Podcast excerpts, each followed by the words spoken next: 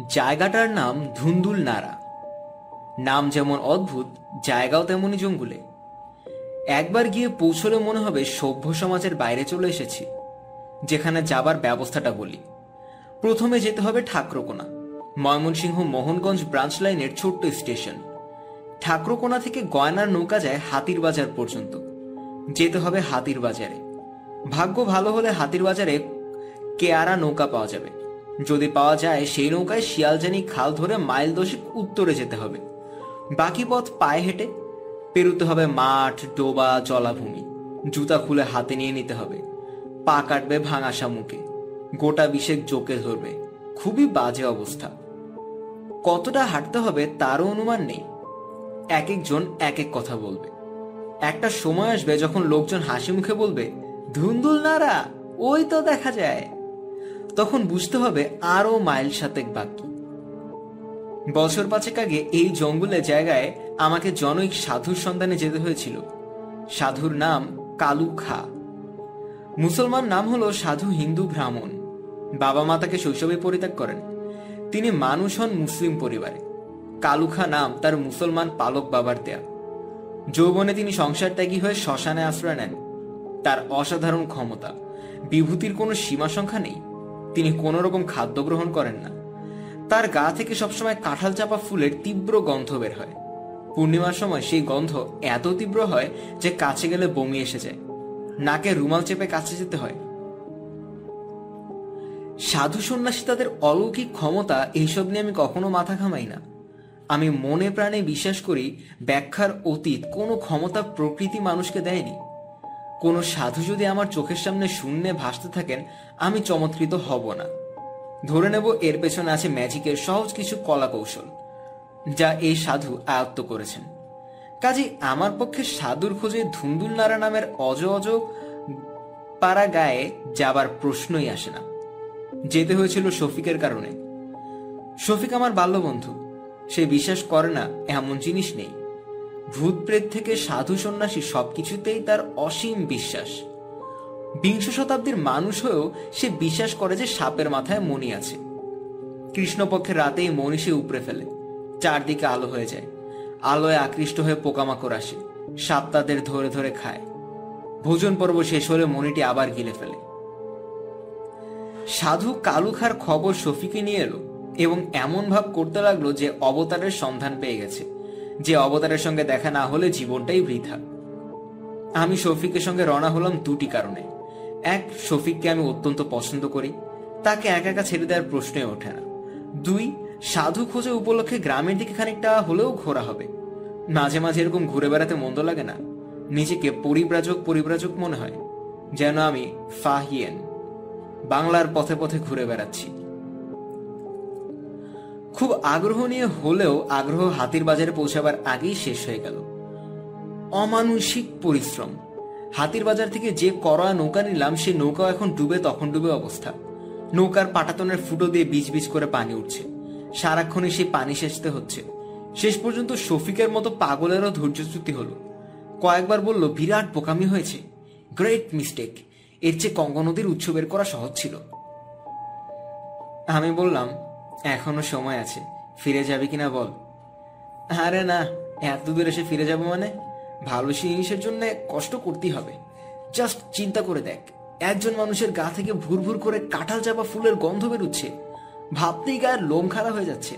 How exciting সন্ধ্যার পরপর ধুন্দুল নাড়া গ্রামে উপস্থিত হলাম। তখন অবশ্য এই এক্সাইটিং মনোভাবটা আর ছিল না।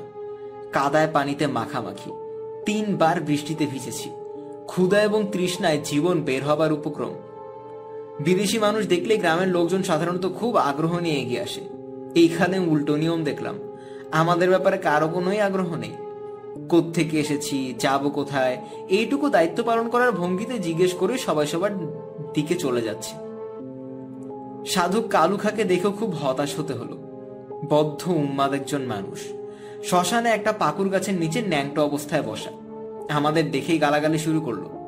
গালাগালি যে এত নোংরা হতে পারে, তা আমার ধারণার বাইরে। আমাকে এবং শফিককে খালুখা সবচেয়ে ভদ্র কথা যা বলল, তা হচ্ছে, বাড়ির যা, বাড়ির গিয়া খাবলাইয়া খাবলাইয়া গু খা। আমি হতভম্ব। বেটা, বলে কি? শফিকের দিকে তাকালাম। সে ভাব গদগদ স্বরে বলল লোকটার ভিতরে জিনিস আছে বলে মনে হচ্ছে। কি করে বুঝলি? আমাদের গু খেতে বলছে এই জন্যে? আরে না না, সে আমাদের এড়াতে চাচ্ছে। মানুষের সংসর্গ পছন্দ নয়। মানুষের হাত থেকে উদ্ধার পর এটা একটা সহজ টেকনিক শফিক, লোকটা যে বদ্ধ উন্মাদ তা তোর মনে হচ্ছে না? তাও মনে হচ্ছে, তবে একটা প্রবাবিলিটি আছে যে সে উন্মাদ না। গ্রামের কয়েকজন বয়স্ক মানুষ আমাদের সঙ্গে আছেন। সাধুর প্রতি তাদের ভক্তি শ্রদ্ধাও শফিকের মতোই। তাদের একজন বললেন বাবার মাথা এখন একটু গরম। মাথা ঠান্ডা হবে কখন? ঠিক নাই, চাঁদের সঙ্গে যোগাযোগ। চাঁদের সঙ্গে যোগাযোগ মানে? অমাবস্যা পূর্ণিমায় মাথা গরম থাকে। এই ব্যাপারেও মতভেদ দেখা গেল। একজন বলল, অমাবস্যা পূর্ণিমাতেই মাথাটা ঠান্ডা থাকে, অন্য সময় গরম। বাবার কাছে মাসের পর মাস পড়ে থাকতে হয়। অপেক্ষা করতে হয় কখন বাবার মাথা ঠান্ডা হবে। আমি বললাম, শফিক। বাবার গা থেকে ফুলের গন্ধ তো কিছুই পাচ্ছি না। আমাদের যে দ্রব্য খেতে বলেছিল, তার গন্ধ পাচ্ছি। তুই কি পাচ্ছিস? শফিক জবাব দেবার আগে আমাদের সঙ্গী মানুষদের একজন ভীত গলায় বলল, একটু দূরে যান, বাবা এখন ঢিল মারবো। আজ মনে হইতেছে মেজাজ বেশি খারাপ। কথা শেষ হবার আগেই ঢিল বৃষ্টি শুরু হলো। দৌড়ে নিরাপদ দূরত্বে চলে গেলাম। বাবার কাণ্ড কারখানায় শফিকের অবশ্যই মোহভঙ্গ হলো না। সে বেশ উৎসাহের সঙ্গে বলল, দুটা দিন থেকে দেখি, এত দূর থেকে আসা ভালো মন্দ পরীক্ষা না করে চলে যাওয়াটা ঠিক হবে না। আর কি পরীক্ষা করবি? মানে ওনার মাথা যখন ঠান্ডা হবে তখন দু একটা কথা টথা জিজ্ঞাসা করলে থাকবি কোথায়? বল, থাকবি কোথায়? স্কুল ঘরে শুয়ে থাকব। খানিকটা কষ্ট হবে, কি আর করার? কষ্ট বিনে কেষ্ট মেলে না তো, তাই না? জানা গেল এই গ্রামে কোনো স্কুল নেই। পাশের গ্রামে প্রাইমারি স্কুল আছে। এখান থেকে ছ মাইলের পথ। তবে গ্রামে পাকা মসজিদ আছে। অতিথি মুসাফির এলে মসজিদে থাকে। মসজিদের পাশে ইমাম সাহেব আর আছেন। তিনি অতিথিদের খোঁজখবর করেন। প্রয়োজনে খাওয়া দাওয়ার ব্যবস্থা করেন। আমি খুব একটা উৎসাহ বোধ করলাম না। গ্রামের একজনকে জিজ্ঞেস করলাম, ইমাম সাহেব লোক কেমন?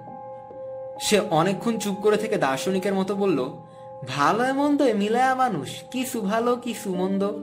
এই উত্তরে আমার কাছে খুব সন্দেহজনক মনে হয়, বুঝলেন ভাই? আপনি আবার কিসের উত্তর খুঁজছেন? গেলেই বুঝবেন। যান, থাকতে পারবেন, সমস্যা নাই। উপায় নেই দেখে হাল ছেড়ে দিলাম। আকাশে আবার মেঘ জমতে শুরু করেছে। রওনা হলাম মসজিদের দিকে। গ্রামের লোকগুলো অভদ্রের চূড়ান্ত। কেউই সঙ্গে এলো না। কীভাবে যেতে হবে তাই বলেই ভাবলো আমাদের জন্য অনেক করা হয়েছে। মসজিদ খুঁজে বের করতে অনেক সময় লাগল। অন্ধকার রাত। পথঘাট কিছুই চিনি না। সঙ্গে টর্চ লাইট ছিল বৃষ্টিতে ভিজে সেই টর্চ লাইটও কাজ করছে না।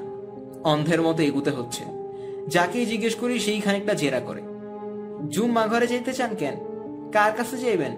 আপনার পরিচয় কি? শেষ পর্যন্ত মসজিদ পাওয়া গেল।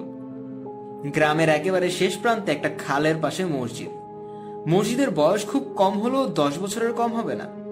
বিশাল স্তূপের মতো একটা ব্যাপার। সেই স্তূপের সবটাই শ্যাওলায় ঢাকা। গা বেয়ে উঠেছে বট গাছ সব মিলিয়ে কেমন গা ছমছমানে ব্যাপার আছে। আমাদের সারা শব্দ পেয়ে হারিকেন হাতে ইমাম সাহেব চলে এলেন। ছোটখাটো মানুষ, খালি গা। কাঁধে গামছা চাদরের মতো জড়ানো। বয়স চল্লিশের মতো হবে। দাড়িতে তাকে খানিকটা অর্নেস্ট হোমিং এর মতো দেখাচ্ছে। আমার ধারণা ছিল মসজিদে রাত্রি যাপন করব শুনে তিনি বিরক্ত হবেন। হলো উল্টোটা। তাকে আনন্দিতই মনে হলো। নিজেই বালতি করে পানি এনে দিলেন, গামছা আনলেন, দুজোড়া খরম নিয়ে এলেন। শফিক বলল, ভাই, আমাদের খাওয়া দাওয়া করা দরকার। সারাদিন উপাস। টাকা পয়সা নিয়ে যদি খাওয়ার ব্যবস্থা করেন? ব্যবস্থা হবে, জনাব। আমার বাড়িতেই গরিবী হালতে ডাল ভাতের ব্যবস্থা। নাম কি আপনার? মুন্সি এটাজউদ্দিন থাকেন কোথায়? আশেপাশেই? মসজিদের পেছনে ছোট্ট একটা টিনের ঘর আছে। কে কে থাকেন? আমার স্ত্রী, আর কেউ না। ছেলে মেয়ে? ছেলে মেয়ে নাই জনাব। আল্লাহ পাক সন্তান দিয়েছিলেন, তাদের হাত দেন নাই। হাত মুখ সবই আল্লাহ পাকের হাতে। আপনার হাত মুখ ধুয়ে বিশ্রাম করেন, আমি আসতেছি। ভদ্রলোক ছোট ছোট পা ফেলে অন্ধকারে অদৃশ্য হয়ে গেলেন। শফিক বলল ইমাম সাহেবকে নিতান্ত ভদ্রলোক বলে মনে হচ্ছে। মাইডিয়ার টাইপ মনে হচ্ছে আমাদের দেখে খুশি হয়েছেন। ভদ্রলোক জঙ্গুলা জায়গায় একা পড়ে আছেন। আমাদের দেখে সে কারণেই খুশি। এই মসজিদে নামাজ পড়তে কেউ আসে বলে আমার মনে হয় না। বুঝলি কি করে? লোকজনের যাতায়াত থাকলে পায়ে চলার পথ থাকতো। পথ দেখলাম না। মিসির সঙ্গে তোর অবজারভেশন পাওয়ার বেড়েছে বলে মনে হয়। কিছুটা তো বাড়বেই। ইমাম সাহেব আমাদের বসিয়ে রেখে চলে যে গেলেন, কি নিয়ে ফিরবেন, জানিস? কি নিয়ে? দু হাতে দুটা কাটা ডাব নিয়ে। এই তোর অনুমান। আমি হাসি মুখে বললাম, মিসির আলী থাকলে এই অনুমানই করতেন। অনুমানের ভিত্তি হচ্ছে গ্রামে প্রচুর ডাব আছে। অতিথিদের ডাব দেয়া সনাতন রীতি। লজিক্যাল তো ভালোই মনে হচ্ছে। আমার লজিক ভুল প্রমাণ করে মুন্সি এরতাজুদ্দিন ট্রে হাতে উপস্থিত হলেন। ট্রেতে দু কাপ চা। এক বাটি তেল মরিচ মাখা মুখি, মুড়ি। এই অতিপাড়া গা জায়গায় অভাবনীয় ব্যাপার তো বটে। মফস্বলের চা অতিরিক্ত গরম, অতিরিক্ত মিষ্টি এবং অতিরিক্ত করা হয়। তবুও চা হচ্ছে চা। চব্বিশ ঘণ্টা পর প্রথম চায়ের চুমুক দিলাম। মনটা ভালো হয়ে গেল। চমৎকার চা। বিস্মিত হয়ে বললাম, চা কে বানিয়েছে? আপনার স্ত্রী? ইমাম সাহেব লাভজুক মুখে বলল হ্যাঁ জি। তার চায়ের অভ্যাস আছে। শহরের মেয়ে। আমার শ্বশুর সাহেব হোসেন নেত্রকোনার বিশিষ্ট মুক্তার মমতাজ উদ্দিন নাম শুনছেন বোধ হয় আমি চা খাই না। আমার স্ত্রীরই চায়ের অভ্যাস আছে। শহর থেকে ভালো চায়ের পাতায় আয়না দিতে হয়। বিরাট খরচান্ত ব্যাপার। আপনি কি ইমামতি ছাড়া আর কিছু করেন না? জি না। সামান্য জমি জমা আছে, আধি দেই। আমার শ্বশুর সাহেব তার মেয়ের নামে নেত্রকোনা শহর একটা ফার্মেসি দিয়েছেন। Sunrise pharmacy. তার আয় মাসে মাসে আসে। রিজিকের মালিক আল্লাহ পাক। তার ইচ্ছা চলে যায় ভালো চলে বলেই তো মনে হচ্ছে। জি ভালোই চলে। সংসার ছোট ছেলে পুলে নাই। এশার নামাজের সময় হয়ে গেছিল ইমাম সাহেব আজান দিয়ে নামাজ পড়তে গেলেন। কোনো দ্বিতীয় ব্যক্তিকে নামাজ আসতে দেখলাম না। ইমাম সাহেব জিজ্ঞাসা করলেন, জানলাম, লোক এমনিতেই হতো না। দু বছর ধরে একেবারেই হচ্ছে না। শুধু জুম্মাবারে কিছু মুসল্লিরা আসেন। লোকজন না হওয়ার কারণও বিচিত্র। মসজিদ সম্পর্কে গুজব রটে গেছে। এখানে জিন থাকে। নাপাক অবস্থায় নামাজ পড়লে জিন তার সঙ্গে বাড়িতে গিয়ে উপস্থিত হয়।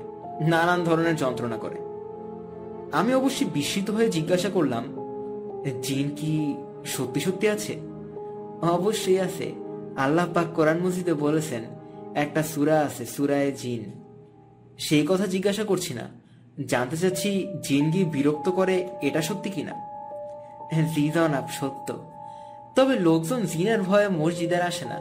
এটা ঠিক না। আসলে সাপের ভয়ে আসে না। সাপের ভয় আসে না?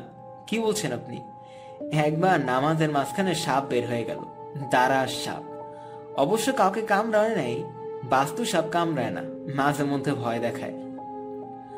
শফিক আতকে উঠে বলল ও মাই গড যখন তখন সাপ বের হলে এখানে থাকব কীভাবে? ভয়ের কিছু নাই। Carbolic acid? ছড়ায় দিব। কার্বলিক অ্যাসিড আছে? জি, নেত্রকোনার ফার্মেসি থেকে তিন বোতল নিয়ে আসছি। আমার স্ত্রীরও খুব সাপের ভয়। এই অঞ্চলে সাপ খুব একটু বেশি। মসজিদের সামনে উঁচু চাতাল মতো জায়গায় বসে আছি। সাপের ভয় খানিকটা আতঙ্কগ্রস্ত। আকাশে মেঘ ঢাকছে। বড় ধরনের বর্ষণ মনে হচ্ছে আসন্ন। ইমাম সাহেব বললেন খাওয়া দাওয়া দিতে একটু দেরি হবে। আমার স্ত্রী সব একা করছে, লোকজন নাই। ভাব দেখে মনে হচ্ছে বিরাট আয়োজন। জি না আয়োজন কিছুই না দরিদ্র মানুষ, আপনারা আসছেন শুনে আমার স্ত্রী খুব খুশি। কেউ আসে না তো? আমি বলতে গেলে একা থাকি। সবাই আমাকে ভয় করে। কেন? সবার একটা ধারণা হয়েছে, আমি জিন পুষি। জিনদের নিয়ে কাজকর্ম করাই বলেন কি, সত্য না জনাব? তবে মানুষ অসত্যকে সহজে বিশ্বাস করে। অসত্য বিশ্বাস করা সহজ, কারণ শয়তান অসত্য বিশ্বাসে সাহায্য করে। ইমামের সঙ্গে আরও বেশ খানিক্ষণ কথা হলো। ইমাম সাহেবের কথাবার্তায় আমি অবাক হলাম। পরিষ্কার চিন্তা ভাবনা গ্রাম্য মসজিদের ইমামের কাছ থেকে এমন যুক্তি নির্ভর করা আসা যায় না। লোকটির প্রতি আমার এক ধরনের শ্রদ্ধাবোধ তৈরি হলো। তাছাড়া ভদ্রলোকের আচার আচরণেও সহজ সারল্য আছে, যে সারল্যের দেখা সচরাচর পাওয়া যায় না। রাত নটার দিক ইমাম সাহেব বললেন, চলেন যাই খানা বোধ হয় এর মধ্যে তৈরি হয়েছে ডাল ভাতের বেশি কিছু না নিজ গুণে ক্ষমা করে চারটা মুখে দিবেন। ইমাম সাহেবের বাড়িটা ছোট্ট টিনের দু কামরার বাড়ি, এক চিলতে উঠোন। বাড়ির চারদিকে দরমার বেড়া। আমাদের ঘরে নিয়ে বসানো হলো। মেঝেতে শতরঞ্জি বিছানো, থালা বাসন সাজানো। আমরা সঙ্গে সঙ্গে খেতে বসে গেলাম। খাবারের আয়োজন অল্প হলেও ভালো। সবজি, ছোট মাছের তরকারি, ডাল এবং টক জাতীয় একটা খাবার। ইমাম সাহেব আমা- আমাদের সঙ্গে বসলেন না। খাবার পরিবেশন করতে লাগলেন। খাবারের শেষ পর্যায়ে আমাদের অবাক করে দিয়ে ইমাম সাহেবের স্ত্রী ঘরে ঢুকলেন এবং শিশুর মতো কৌতূহলী চোখে আমাদের দিকে তাকিয়ে রইলেন। ব্যাপারটা এত আচমকা ঘটলো যে আমি বেশ হকচকিয়েই গেলাম। অজপাড়া গায়ে এটা অভাবনীয়। কঠিন পর্দা প্রথাই আশা করেছিলাম। আমি খানিকটা সংকুচিত হয়েই রইলাম। ইমাম সাহেবকেও দেখলাম খুব অপ্রস্তুত বোধ করছেন। শফিক মেয়েটির দিকে তাকিয়ে বলল, কেমন আছেন আপনি? ইমাম সাহেবের স্ত্রী সঙ্গে সঙ্গে বললেন, ভালো নাই, আমার সঙ্গে একটা জিন থাকে। জিনটার নাম কফিল। কফিল আমারে খুব ত্যাক্ত করে। আপনি কি বললেন বুঝলাম না। আমার সঙ্গে একটা জিন থাকে, জিনটার নাম কফিল। কফিল আমারে বড় যন্ত্রণা করে। শফিক অবাক হয়ে তাকালো আমার দিকে। আমি নিজেও বিস্মিত। ব্যাপার কি কিছু বুঝতে পারছি না। ইমাম সাহেব স্ত্রীর দিকে তাকিয়ে বললেন, লতিফা, তুমি একটু ভিতরে যাও। কেন? ভিতরে কেন? থাকলে কি অসুবিধা? ওনাদের সঙ্গে কিছু কথা বলব। তুমি না থাকলে ভালো হয়। সব কথা মেয়ে ছেলেদের শোনা উচিত না। লতিফা তীব্র চোখে স্বামীর দিকে তাকিয়ে রইল। খাওয়া বন্ধ করে আমরা হাত গুটিয়ে বসে রইলাম। এ কি সমস্যা? লতিফা মেয়েটা রূপবতী। শুধু রূপবতী নয়, চোখে পড়ার মতোই রূপবতী। হালকা পাতলা শরীর, ধবধবে ফর্সা গায়ের রং, লম্বাটে স্নিগ্ধ মুখ। বয়সও খুব মন, কম মনে হচ্ছে। দেখাচ্ছে আঠারো উনিশ বছরের তরুণীর মতো। এত কম বয়স তার নিশ্চয়ই নয়। যার স্বামীর বয়স চল্লিশের কাছাকাছি, তার বয়স আঠারো উনিশ হতে পারে না। আরও একটি লক্ষ্য করার মতো ব্যাপার হলো মেয়েটি সাজগোজ করছে। চুল বেঁধেছে, চোখে কাজল দিয়েছে, কপালে লাল রঙের টিপ। গ্রামের মেয়েরা কপালে টিপ দেয় বলেও জানতাম না। ইমাম সাহেব আবারও বললেন, লতিফ লতিফা, ভিতরে যাও। মেয়েটি উঠে চলে গেল। ইমাম সাহেব গলা স্বর নিচু করে বললেন, লতিফার মাথা পুরাপুরি ঠিক না। ওর দুইটা সন্তান নষ্ট হয়েছে। তারপর থেকে এরকম। তার ব্যবহারে আপনারা কিছু মনে করবেন না। আমি তার হয়ে আপনাদের কাছে ক্ষমা চাই। কিছু মনে করবেন না, আল্লাহর দোহাই। না না, কিছু মনে করিনি।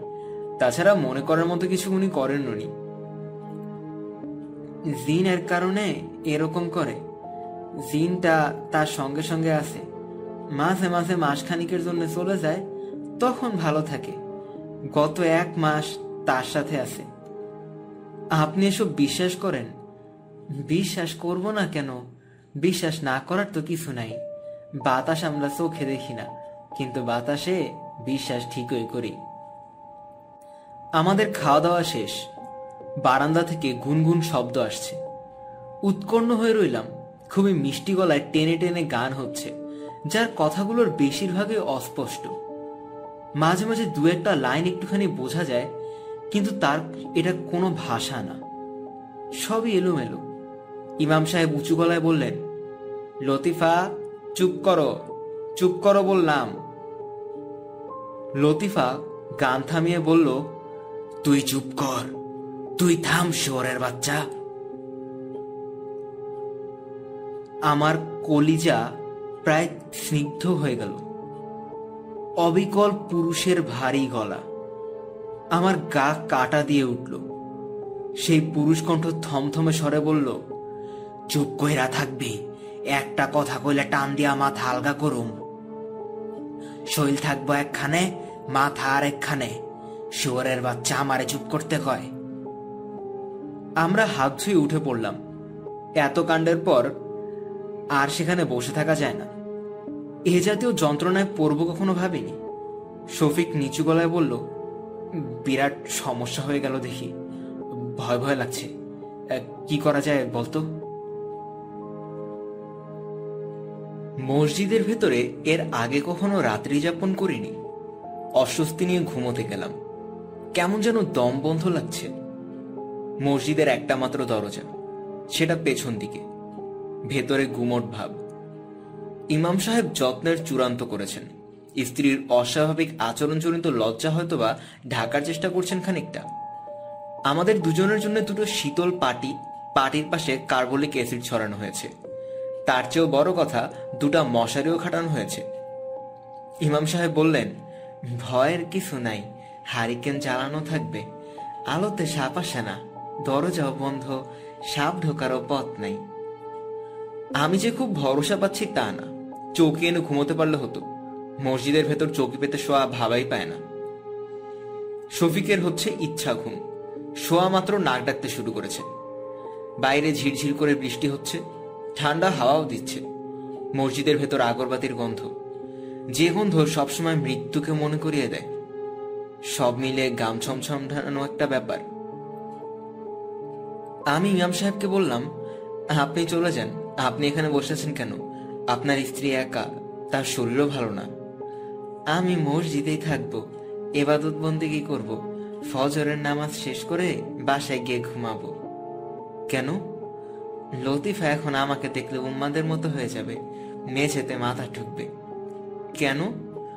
ওর দোষ নাই কিছু, সঙ্গে জিন আছে, কফিল, এই জিনই সব কিছু করায় বেজারির কোনো দোষ নাই। আমি চুপ করে রইলাম। ইমাম সাহেব ক্লান্ত গলায় বললেন এমনিতে তেমন উপদ্রব করে না। সন্তান সম্ভবা হলেই কফিল ভয়ঙ্কর যন্ত্রণা করে। বাচ্চাটা মায়েরা না ফেলা পর্যন্ত থামে না। দুইটা বাচ্চা মরছে এইটাও মারবে। আপনার স্ত্রী কি সন্তান সম্ভবা? হ্যাঁ জি। আপনি কি নিশ্চিত যে পুরো ব্যাপারটা জিন করছে অন্য কিছু না? হ্যাঁ, জি নিশ্চিত। জিনের সঙ্গে আমার মাঝে মধ্যে কথা হয়। অবিশ্বাস্য সব কথাবার্তা বলছেন আপনি। অবিশ্বাসের কিছু নাই। একদিনের ঘটনা বলি, তাইলে বুঝবেন। না না, থাক ভাই, বাদ দিন। ঘটনা শোনার দরকার নেই। আপনি আমাকে সরাসরি বলুন যে এসব শুরু হলো কীভাবে? সে এক বিরাট কাহিনী ভাই।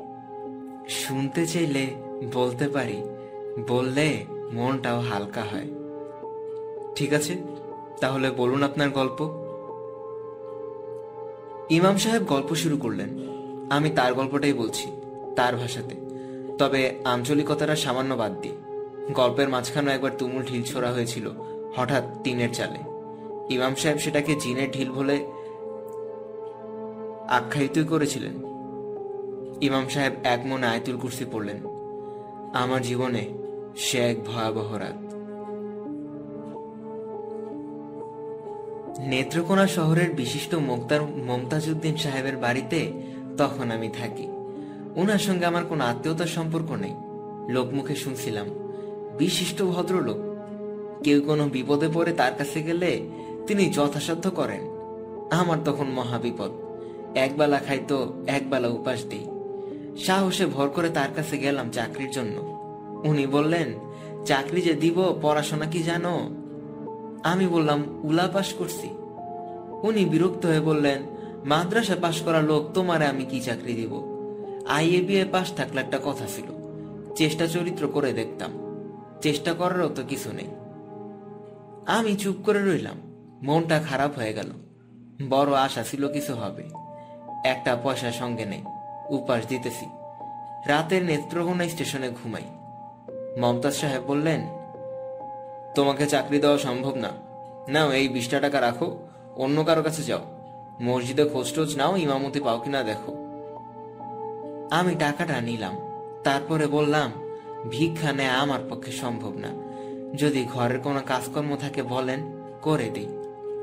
কি কাজ করতে চাও? যা বলবেন করব। বাগানের ঘাসগুলা তুলে দিই। আচ্ছা দাও। আমি বাগান পরিষ্কার করে দিলাম। গাছগুলাকে পানি দিলাম। দু এক জায়গায় মাটি কুপায় দিলাম। সন্ধ্যাবেলা কাজ শেষ করে বললাম, জনাব, যাই। আপনার অনেক মেহরবানি। আল্লাহ পাকের দরবারে আমি আপনার জন্য দোয়া করব। মমতাজ সাহেব বললেন, এখন যাবে কোথায়? এই স্টেশনে। রাত্রে নেত্রকোনা স্টেশনে আমি ঘুমাই। এক কাজ করো, রাতটা এখানেই থাকো, তারপর দেখি। আমি থেকে গেলাম। একদিন, দুই দিন, তিন দিন চলে গেল। উনি কিছু বলেন না। আমিও কিছু বলি না। বাংলা ঘরের এক কোনায় থাকি, বাগান দেখাশোনা করি, চাকরির সন্ধান করি। ছোট শহর, আমার কোনো চিনা পরিচয়ও নেই। কে দিবে চাকরি? ঘোরাঘুরি সারা হয়। মুক্তাব সাহেবের সঙ্গে মাঝে মধ্যে দেখা হয়। আমি বড় শর্মিন্দা বোধ করি। উনিও এমন ভাব করেন যেন আমাকে চেনেন না। মাসখানে কীভাবে চলে গেল। আমি মোটামুটি তাদের পরিবারের একজন হয়ে গেলাম। মুক্তার সাহেবের স্ত্রীকে মা ডাকি, ভেতরের বাড়িতে খাই। মুক্তার সাহেবের তিন মেয়ে, বড় মেয়ে বিধবা হয়ে বাবার সঙ্গে আছে। তার দুই বাচ্চাকে আমি আমপাড়া পড়াই বাজার সদাই করে দেই, টিপকল থেকে রোজ ছয়, সাত বালতি পানি তুলে দেই। মুক্তা সাহেবের কাছে যখন মক্কেলরা আসে, তিনি ঘন ঘন তামাক খান। সেই তামাকও আমি সাজায় দিই, চাকর বাকরের কাজ, আমি আনন্দের সঙ্গে করি। মাঝে মাঝে মনটা খুব খারাপ হয়। দরজা বন্ধ করে এক মনে কোরআন শরীফ পড়ি। আল্লাহ পাকরে ডেকে বলি, হে আল্লাহ, আমার একটা উপায় করে দাও। কতদিন আর মানুষের বাড়িতে অন্নদাস হয়ে থাকব? আল্লাহ পাক মুখ তুলে তাকালেন। সিদ্দিকুর রহমান সাহেব বলে এক ব্যবসায়ী বলতে গেলে সে ধে আমাকে চাকরি দিয়ে দিলেন। চালের আড়তে হিসাবপত্র রাখা। মাসিক বেতন পাঁচশো টাকা। মুক্তার সাহেবকে সালাম করে খবরটা দিলাম। উনি খুবই খুশি হলেন। বললেন, তোমাকে অনেক দিন ধরে দেখতেছি। তুমি স্বচ্ছ ভাবের মানুষ। ঠিকমতো কাজ করে, তোমার আয় উন্নতি হবে। আর রাতে তুমি আমার বাড়িতেই থাকো। তোমার কোনো অসুবিধা নেই। খাওয়া দাওয়া এইখানেই করবা। তোমাকে আমি ঘরের ছেলের মতো দেখি। ভান, আনন্দে আমার মনটা ভরে গেল ভাই সাহেব। চোখে পানি এসে গেল। আমি মুক্তার সাহেবের কথা মতো তার বাড়িতেই থাকতে লাগলাম। ইচ্ছা করলে চারের আলোতে থাকতে পারতাম। মন টানলো না। এক মাস চাকরির পর প্রথম বেতন পেলাম। পাঁচশো টাকার বদলে সিদ্দিকুর রহমান সাহেব ছশো টাকা দিয়ে বললেন, তোমার কাজকর্ম ভালো। এইভাবে কাজকর্ম করলে বেতন আরও বাড়াই দিব। আমার মনে বড় আনন্দ হলো। আমি তখন একটা কাজ করলাম। পাগলামিও বলতে পারেন, বেতনের সব টাকা খরচ করে মুক্তার সাহেবের স্ত্রী এবং তার তিন মেয়ের জন্য তিনটা শাড়ি কিনে ফেললাম। টাঙ্গাইলের সুতি শাড়ি। মুক্তার সাহেবের জন্য একটা খদ্দরের চাদর। মুক্তার সাহেবের স্ত্রী বললেন, আমার কি মাথা খারাপ হয়েছে নাকি? আমি কেন এত কিছু কিনছি? তাকে বললাম, মা, আমার আত্মীয় স্বজন কেউ নাই। আপনারই আমার আত্মীয় স্বজন। উনি আমার কথায় খুব কষ্ট পেলেন। উনার মনটা ছিল পানির মতো, সবসময় টলটল করে। তিনি তার তিন মেয়েকে ডেকে বললেন, তোমরা আজ থেকে নিজের ভাইয়ের মতো দেখবা। মনে করবা তোমরা আর এক ভাই। তার সামনে পর্দা করার দরকার নেই। এর মধ্যে একটা বিশেষ জরুরি কথা বলতে ভুলে গেছি। মোক্তার সাহেবের ছোট মেয়ে লতিফার কথা। এই মেয়েটা পরীর মতো সুন্দর। একটু পাগল ধরনের। নিজের মনে কথা বলে, নিজের মনে হাসে। যখন তখন বাংলা ঘরে চলে আসে। আমার সঙ্গে দু একটা টুকটাক কথাও বলে। অদ্ভুত সব কথা। একদিন আইসা বলল, এই যে মৌলানা সাহেব, একটা কথা জিজ্ঞেস করতে আসছি। আচ্ছা বলেন তো, শয়তান পুরুষ না মেয়ে ছেলে? শয়তান পুরুষ। আল্লাহ মেয়ে সন্তান তৈরি করেন নাই কেন? তা তো জানি না। আল্লাহ পাকের ইচ্ছার খবর কেমনে জানব? আমি অতি তুচ্ছ মানুষ। কিন্তু শয়তান যে পুরুষ, তা আপনি জানেন? জানি। আপনি ভুল জানেন। শয়তান পুরুষও না, স্ত্রীও না। শয়তান আলাদা এক জাত। আমি মেয়েটার বুদ্ধি দেখে খুবই অবাক হই। এরকম সে প্রায়ই করে। একদিনের কথা। ছুটির দিন দুপুরবেলা। বাংলা ঘরে আমি ঘুমাইতেছি। হঠাৎ ঘুম ভেঙে গেল।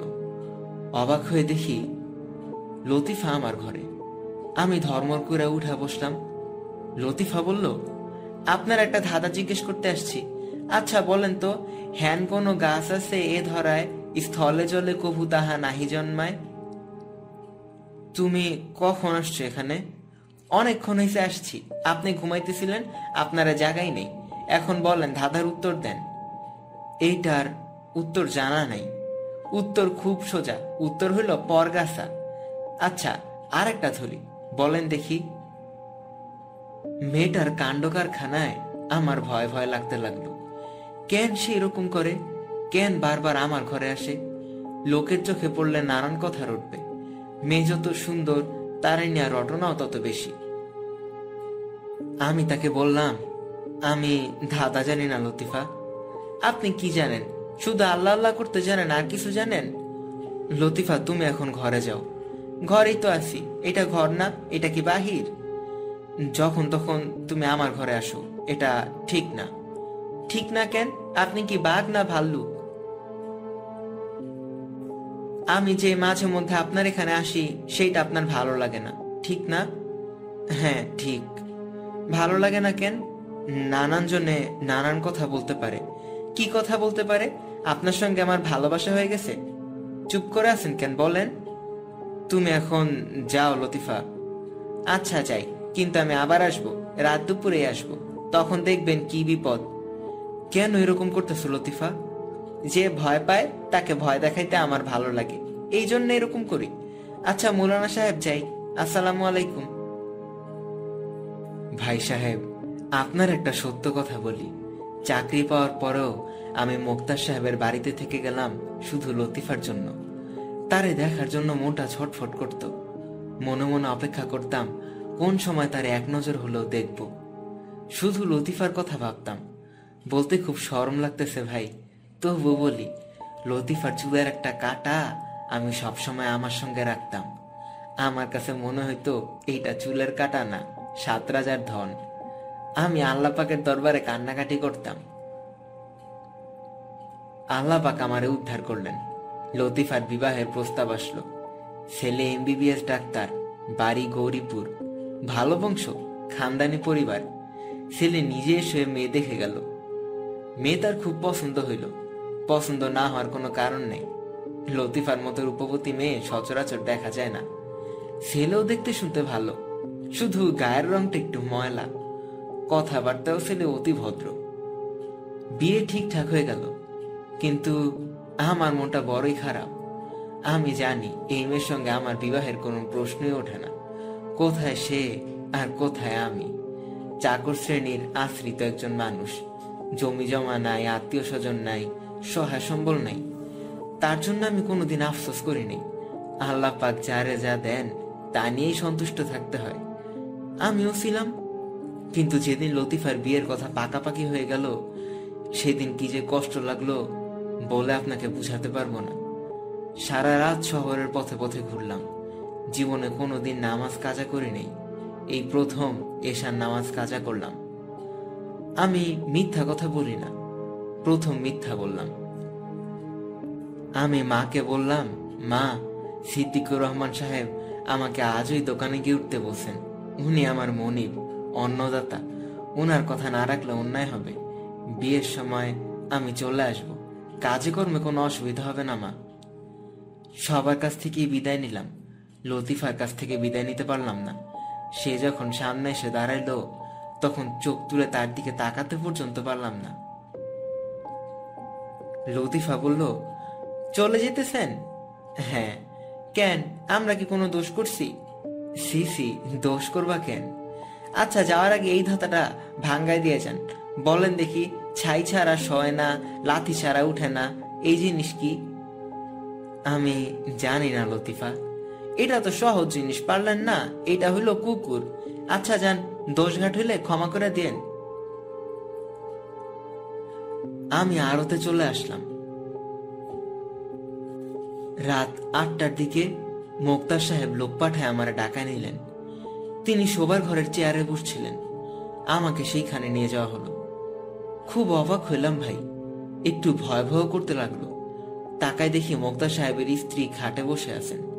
নিঃশব্দে কাঁদতেছেন। আমি কিছুই বুঝলাম না। না জানি কি হয়েছে। মোক্তার সাহেব আমারে বললেন, তোমাকে আমি পুত্রের মতো স্নেহ করেছি। তার বদলে তুমি এই করলা। দুধ দিয়ে কালো সাপ পোষার কথা শুধু শুনছি। আজকে নিজের চোখে দেখলাম। মা, আমি তো কিছুই করি নেই। মুক্তার সাহেব চাপা সরে বললেন, বোকা সাজার দরকার নাই, বোকা সাজবা না। তুমি যা করছ তা তুমি ভালোই জানো। তুমি পথের কুকুরেরও অধম। আমার কি অপরাধ দয়া করে বলেন?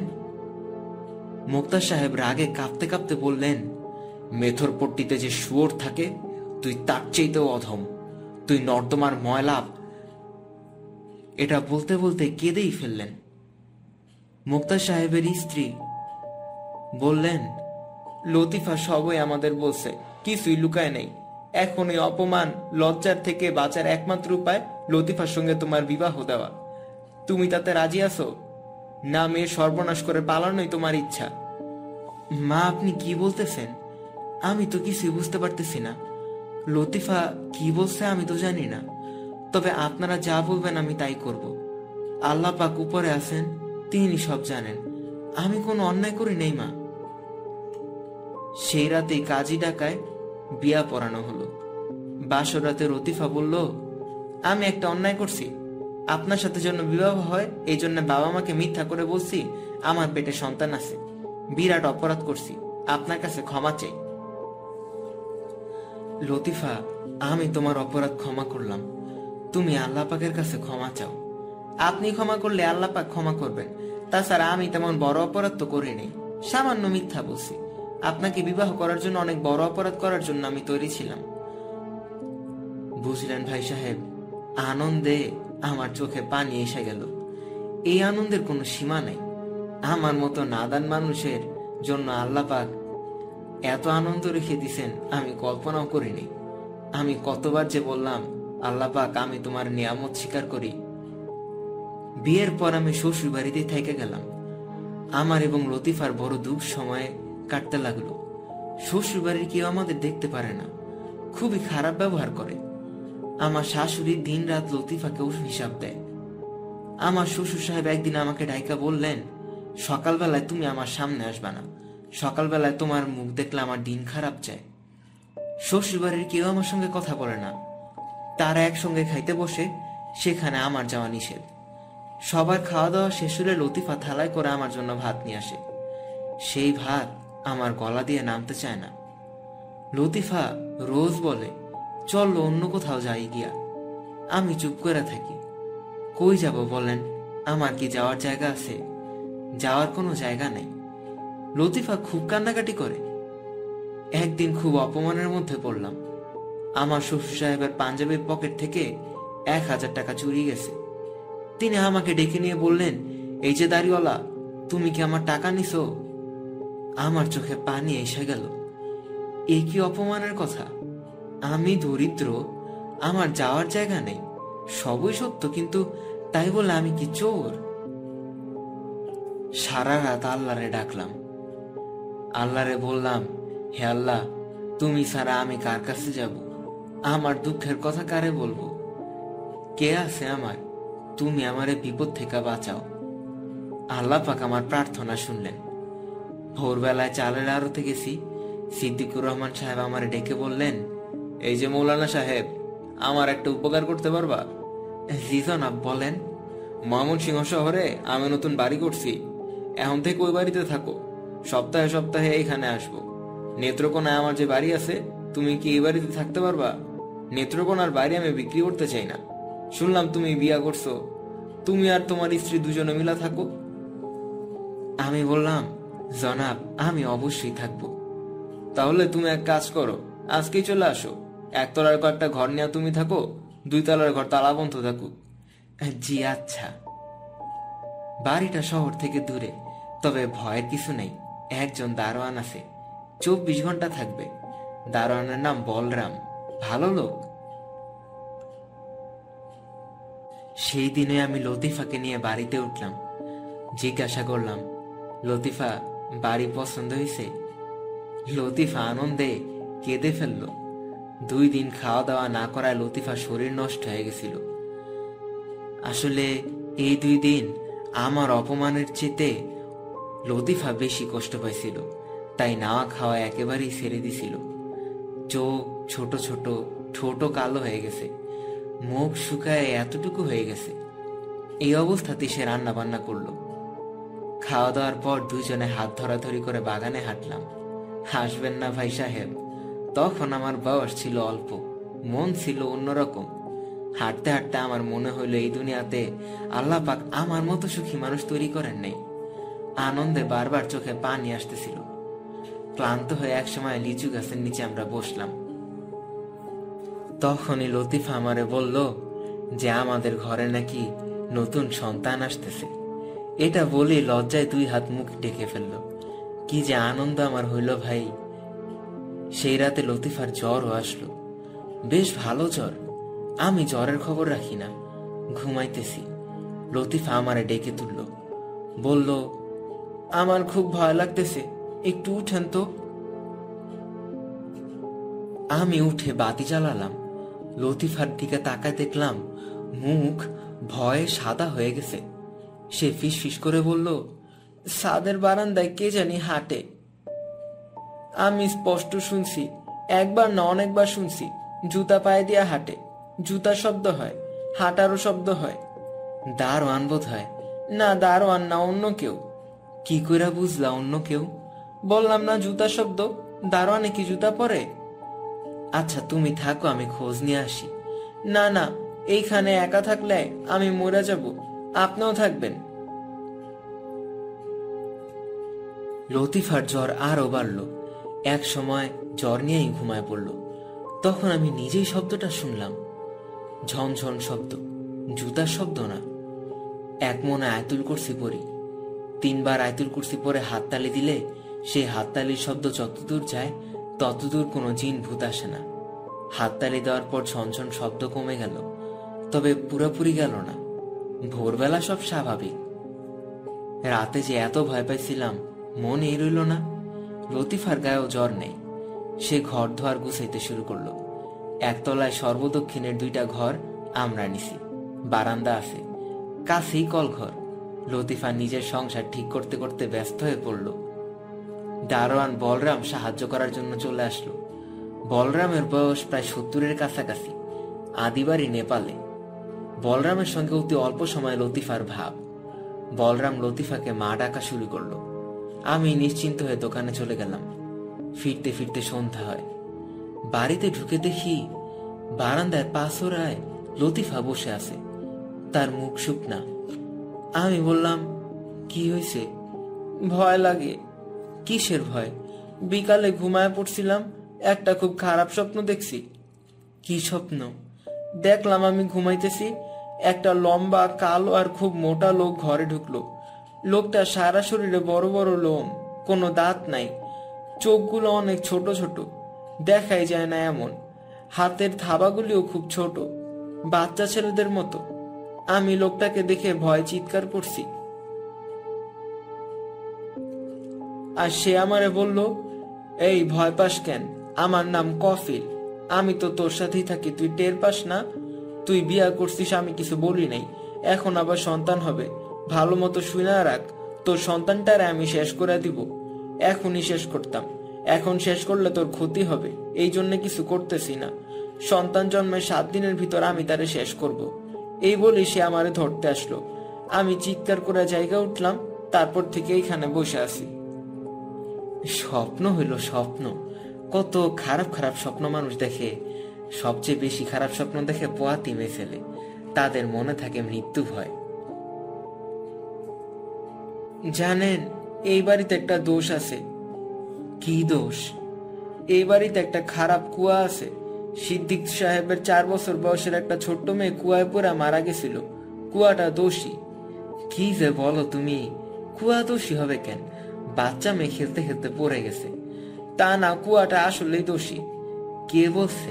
বলরাম বলছে, কুয়াটার মুখ সিদ্দিক সাহেব টিন দেয়া ঢাইকা দিছে। সেই টিনে রাতের বেলা ঝনঝন শব্দ হয়। আমি মিথ্যা করে বললাম, না তো, কোনো শব্দ হয় না। আমি শুনছি শব্দ হয়। আমি বলরামের উপরে খুব বিরক্ত হইলাম। এই সব গল্প বলে ভয় দেখানোর কোনো মানে হয়? ঠিক করলাম, ভোরবেলায় তাকে ডেকে শক্তভাবে ধমক দিব।